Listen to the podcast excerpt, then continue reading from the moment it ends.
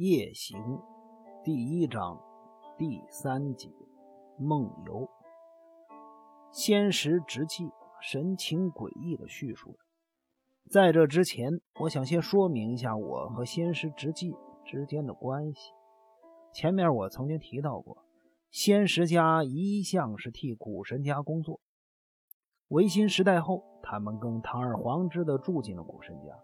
世代担任古神家的家臣或者是管家。到了仙石直纪的父亲仙石铁之进这一代，更拥有了实际上支配古神家族的总管地位。因此，仙石直纪在物质上是从来不会缺乏的。他在学生时代就以奢侈浪费出名。战后，很多有钱人因为财产税而陆续宣告破产，古神家族却没有受到丝毫的影响。这是因为古神家族在乡下有一大片的呃山树林，战后的情景反而比战前更好。对古神家族来说，闲时之际多用点钱根本不算什么。仙石直纪虽然花钱花得很凶，但是他自己从来不认为自己在乱花钱，也不觉得自己有奢侈到像王公贵族那般地步。他辩解说自己花钱是有目的的，更不希望他被看作一个只会花钱的败家子。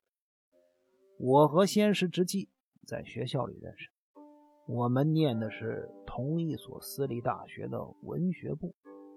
我自幼就立志要当一个作家，仙师直纪则没有特定的志向，他只是想找一个比较容易进去的学校而已。在学校里啊，他也没做过什么正经的事儿，每天都是虚度光阴，玩女人而已。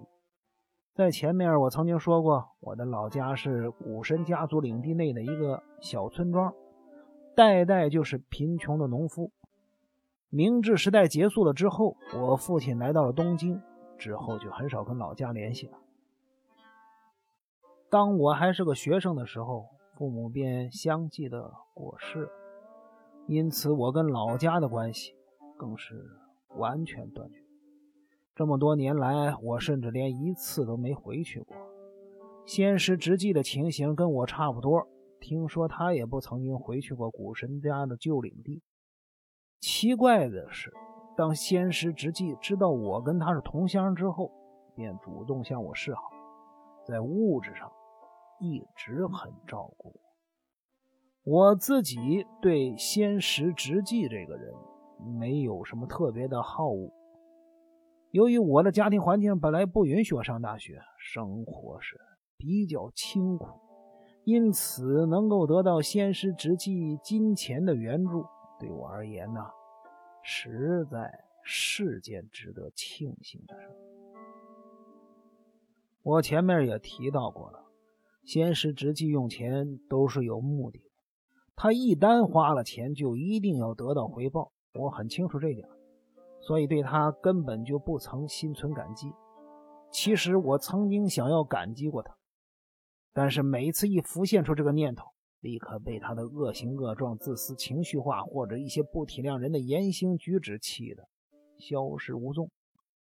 但我们两个人并没有因此而绝交，主要是因为我知道自己目前就是一个没名气的小作家，非常需要一个赞助者，因此我只能对他忍气吞声，摇尾乞怜的继续跟他来往。先师直纪不是傻瓜，他当然也了解我的心态。他之所以继续跟我交往，可能是因为我还有些利用价值吧，特别是我能帮他处理一些女孩子的事情。所以说，我们之间呢完全没有友情的成分，彼此之间呢一点都不相互尊重。先师直纪呢，甚至还有点轻蔑我。即使我们呢认识了这么久，他从来都不曾邀请我到他家做客。我们之间的关系啊，大概就是年龄同为三十五。都属虎，仅此而已了。接下来，我们再回到仙师直纪的谈话中。那么，八千代就是狙击风屋的凶手。仙师直纪一个人就喝完了接近一瓶的威士忌，原本苍白的脸上有两条青筋，不规则的浮动着。他眯着眼说：“啊，不，先别提那个，我先跟你谈一下八千代的哥哥守卫的事儿。我刚才说过了，守卫也是个驼背啊，虽然是个驼背，呃，不会给人丑陋的感觉。”除了体型上的缺陷之外，这家伙风度翩翩，相貌堂堂，这一点倒是跟风屋很像。守卫今年三十三岁，比我小两岁，也许是身体有缺陷的缘故，他的想法呢有一些偏激，哎，满都是愤世骇俗啊。是个阴险的东西，其实也没什么好奇怪的，因为我父亲本来该是奴仆的身份，现在却掌握了古神家的大权，连我这个下人的儿子都这么嚣张跋扈，难怪他会不平衡。所以啊，守卫时常摆出一副不问世事的态度。整天关在屋子里面看书，但我相信他一定在暗中计划，一有机会就会对我们父子做出反击的动作。另外，守卫也很喜欢八千代。我一听，不觉讶异的看着仙师之际，我不觉。他说的话简直是越来越荒谬了，忍不住问道：“这未免太可怕了吧？守卫先生和八千代小姐不是兄妹吗？”我刚才不是告诉你了吗？那只是对外的说法。守卫是织布子爵前妻的孩子。八千代是现在古人家的女主人柳夫人所生，但却不是织布子爵的种，这是个公开的秘密，所以他们名义上是兄妹，实际上没有血缘关系，因此啊，可以成为夫妇的。我相信守卫心里也是这么想的。不过，守卫之所以会打这种念头，恐怕也是因为当年占卜婆婆的预言吧。守卫暗自认为八千代将来要嫁的驼背一定是自己，事情就是。因为他对此深信不疑，才变糟糕的。八千代故意透露他要跟那个驼背画家风屋小氏结婚的消息啊，呃，一个原因可能就是让守卫死心，他想让守卫知道占卜婆婆说的驼背不是他，而是。风屋小事，哎，这么说来，八千代小姐的出生也算是种不幸。仙师直纪的父亲仙师铁之进想让仙师直纪跟八千代成为夫妻，而根据仙师直纪的说法，八千代是仙师铁之进的女儿啊。幸好仙师之际对他没什么兴趣，不然岂不成了兄妹通奸？另一方面，八千代名义上的哥哥守卫非常喜欢，或许他们之间没有血缘关系，但俩人在户籍上的的确确是兄妹呀。不管事情往哪个方向发展，八千代都得跟自己的兄长结婚，所以事情才会变得如此的复杂。呃，原来如此，可是我依然无法了解八千代小姐为什么要射杀未曾谋面的风屋小事啊！你别急，我接下来就要告诉你这事儿了啊！仙师直击的声调变得有点怪，他刚刚一口气说了一大堆话，几乎快要喘不过气来。即便是如此，他似乎更着急想继续讲下去。闪闪发亮的眼眸散发着热火，模样变得十分的骇人。看来仙师之气可能真的醉了。而事实上啊，他做了一个用小狗舔舌头、舔嘴唇的动作，继续说道：“哎，那是去年夏天的事儿。当时八千代收了一封奇怪的信，八千代。”一一向不把家里面其他人放在眼里头，唯独对我他不敢那么嚣张。加上那封信太怪了，于是他就特地拿给我看，想找我商量。那封信的内容大体上是这样啊：我回来了，最近要来跟你结婚。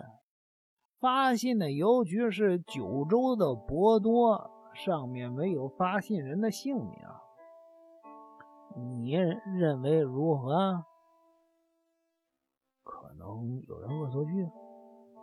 我第一个想到的也是这个，于是就直接告诉他了。随手我们就把信给撕了。现在回想起来，真有点后悔。那信要是留着。或许能作为证据。没想到，大约一个月以后，八千代又收到了类似的神秘信函。而这次发信的邮局是京都，内容稍有不同。上面写着：“你还记得占卜婆婆的预言吧？你命中……”注定要成为我的妻子。呃，上头还是没写发信人的姓名。啊！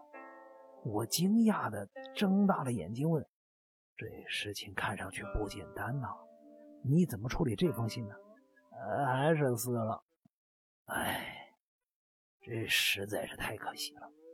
呃，是啊，我现在想起来就有点可惜。可是当时我很生气，八仙代都显得有点歇斯底里，拿起信来就撕得粉碎了。后来又来信了，没错，这次发信是东京都内的邮局发过来的。我们觉得这事太古怪了，于是这次我们把信留下来做证据。你你瞧，就这这封信。仙师直纪从口袋里抽出一个日式信封，我可以看出信封上的邮戳有“东京”两个字除此之外就没有其他的痕迹可循了。我可以看一下内容吗？你看看吧。我从信封里抽出来一张便条纸和一张包着薄纸的相片。便条纸上是这么写的：“我已经到东京来见你。”相片中的人就是我，至于也大致可以了解。因为是收到这封信的第三天晚上，八千代就偶遇到了风屋，所以说八千代一定认为风屋就是那个写匿名信的驼背男人，因此一时情绪激动才会失控的开枪射击。啊，这样子解释的话。八千代的异常行动呢，啊，就不难理解。对八千代而言呢，驼背就等于是一个可怕的噩梦，在他的内心深处，一定很想消灭掉世界上所有的驼背男子。尤其是在他收到了匿名信不久之后，就遇到了一个驼背男子，难免就会失去理智。换做是一个个性比较软弱的女子啊，说不定。还会当场昏倒呢，但是八千代不单没有昏倒，反而采取了积极的行动，真是让人不可思议。话说回来，这个奇怪的事情，本来什么事儿都能发生，又何必大惊小怪呢？我们现在知道了八千代小姐射杀风屋小师的理由了，但是她为何要跟风屋结婚呢？莫非她经过了这件事之后，反而跟风屋成为了朋友？嗯，没错啊，这事发发生之后，八千代在报纸上知道了风无小事这个人的事儿。认为自己可能是认错人了，后来又知道他的种种传闻，对他产生了兴趣。八千代就是这种女人，他总是见一个爱一个，甚至还能若无其事的佯装是冯屋的爱慕者，跑到医院去看他。我的眼睛瞪得圆滚滚的。可是这不是很危险吗？要是被别人认出她是开枪射击房屋小事的女人，嗯，八千代对这点儿有绝对的自信。这也是我最近才留意到的。八千代为了怕被人发现是自己开枪射击的风屋，他每次出门都改变造型。现在的化妆技术很厉害，不论是眉毛的画法、假睫毛的使用、口红的涂法、头发的颜色，脸颊要变大变小都行。呃，即便要打扮成个外国人的样子，也不是件很困难的事。呃，况且八千代对化妆术一向还有研究，她是个奇怪的女人，这造型总是千变万化。原来如此，可是风屋这种男人应该没那么容易上当吧？或许他已经发现了事实的真相，却装作不知道。嗯，也有可能。仙石，你告诉我这些事儿，肯定希望我帮你什么忙吧？没错，呜呜的。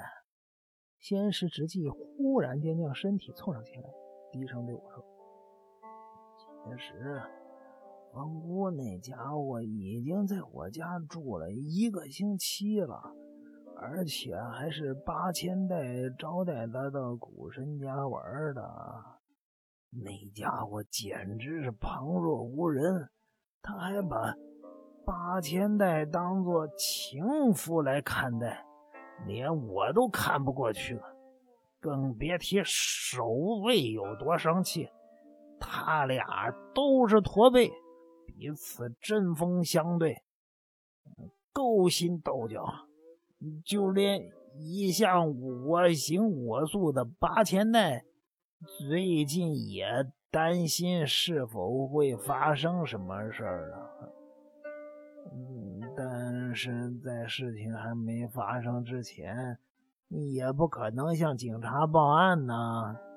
最近我正好跟八千代谈到你，呃，所以他马上让我找你过去。女人真傻，以为侦探小说家就跟小说中的名侦探。一样聪明，哎，真是笨蛋呢！哈哈，嗯，仙师直纪发出了一阵嘲弄的笑声，而我只能默默的承受着他的讪笑。虽然我不愿意承认，但是我乌代银泰毕竟只是一个默默无闻的三流侦探小说家而已。